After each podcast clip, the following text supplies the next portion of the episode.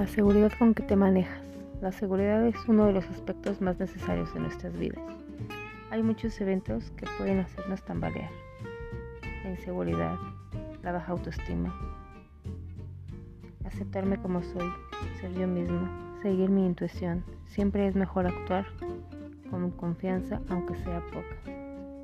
Todo lo que puedes imaginar es real.